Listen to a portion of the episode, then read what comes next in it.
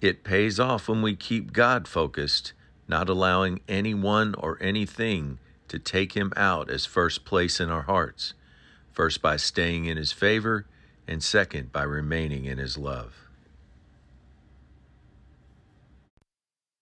Top of the morning to you.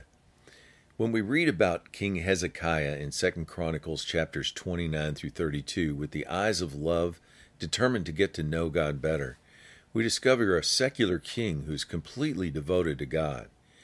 He comes from the ancestry line of David. He took over as king after his father Ahaz died. Ahaz did evil in the sight of the Lord. So Hezekiah set out to make things right chapter 29, verse 2 says Hezekiah did right in the sight of the Lord, like David his forefather. He focused on repairing the temple by cleaning out any remnant of idol worship.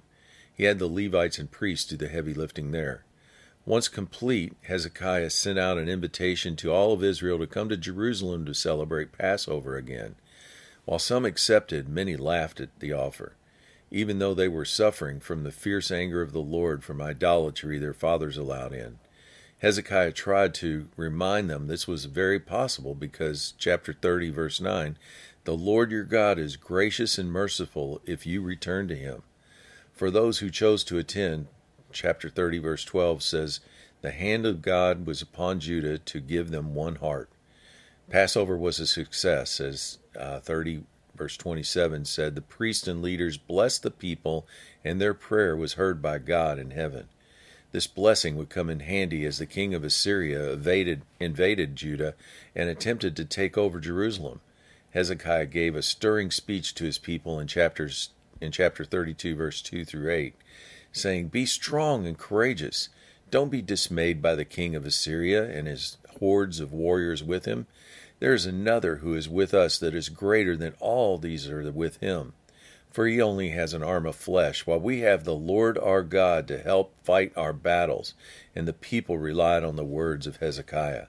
Verse 13 The king of Assyria tried to frighten and terrorize the people. Hezekiah then prayed, and God sent an angel. Verse 21 To defeat the army. The king was sent home packing, where he killed he was killed by his kids. Word of encouragement After a small bout with pride, Hezekiah humbled himself again, which turned out turned away God's wrath.